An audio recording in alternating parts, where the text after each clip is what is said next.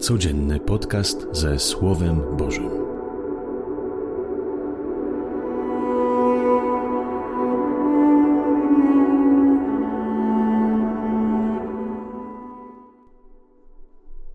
Z Ewangelii według świętego Marka.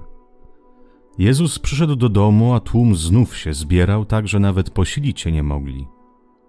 Gdy to posłyszeli jego bliscy, wybrali się, żeby go powstrzymać. Mówiono bowiem, odszedł od zmysłów. Oto słowo Pańskie. Chwała Tobie, Chryste. I znowu Jezus w domu już trzeci raz.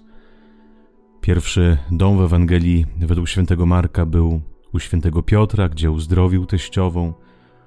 Później drugi dom u celnika, gdzie jadł i pił z grzesznikami i celnikami.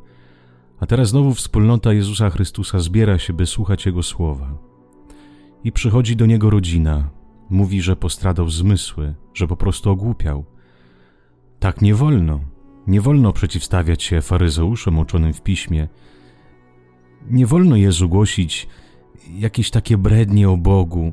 Nie możesz być Mesjaszem, który przychodzi, by służyć, by poświęcać swój czas dla tych, którzy są przekreśleni w tym świecie. Nie możesz, jesteś po prostu głupi, bo w taki sposób nic dobrego nie zdziałasz, w taki sposób nikogo nie nawrócisz, w taki sposób nikt cię nie przyjmie jako Mesjasza.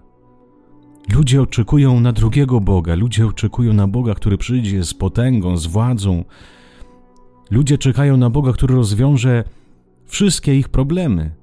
Zobaczcie, ci najbliżsi, krewni Jezusa są następną pokusą dla Jezusa Chrystusa. Tak jak szatan go kusił na pustyni, żeby jego bycie Mesjaszem mogłoby się wyrażać w władzy, w tym, żeby dał wszystko pod ostatkiem ludzi. Wtedy szatan mówi, tak w skrócie, wtedy będą cię słuchać. I tak samo dzisiaj rodzina. Jezu, ogłupiałeś, nie można żyć tak miłością, nie można poświęcać się dla innych. Trzeba mieć dla siebie czas, trzeba mieć trochę dla siebie szacunku, trzeba trochę postawić granice dla innych.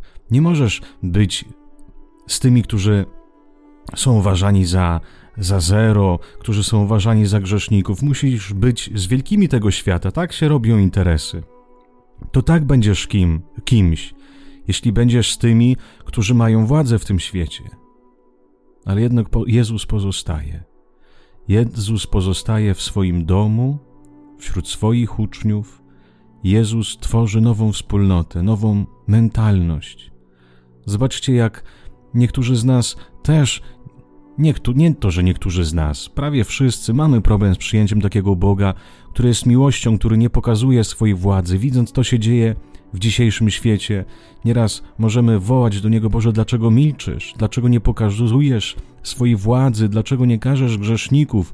Dlaczego nie każesz tych, którzy sprawiają, że ci słabsi cierpią? Ale jednak Bóg wybrał inną władzę. Bóg wybrał władzę miłości. Bóg wybrał władzę służby. I często nam taki Bóg jest niewygodny, bo chcielibyśmy Boga, który pozałatwiałby nasze wszystkie problemy, Boga, który przyszedłby z mocą i poustawiał wszystko w tym świecie. Ale też takie same pokusy mogą przychodzić też do nas. Czy ja głupi jestem żyć miłością? Czy ja głupi jestem poświęcać swój czas dla tych najbliższych, dla tych, których spotykam? Czy ja głupi jestem, żeby żyć po prostu odpowiedzialnie, żeby nie kombinować, ale być przeźroczystym w tym świecie, by nie udawać, nie kłamać, nie kombinować, nie zarabiać w jakiś sposób taki fałszywy, zły, okradając innych ludzi.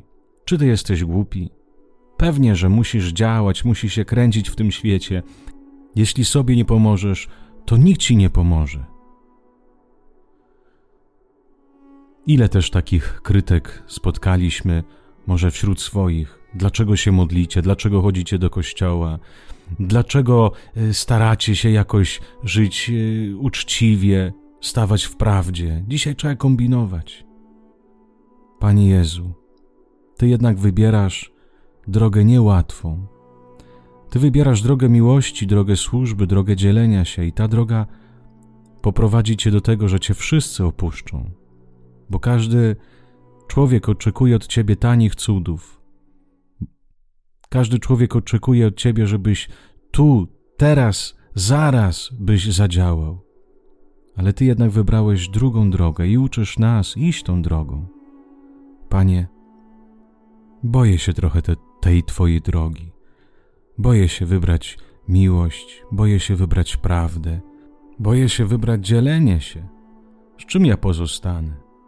Boję się ci tak naprawdę też ci zaufać, czy mi pomożesz, czy będziesz moim prawdziwym ojcem, który mnie nie opuści.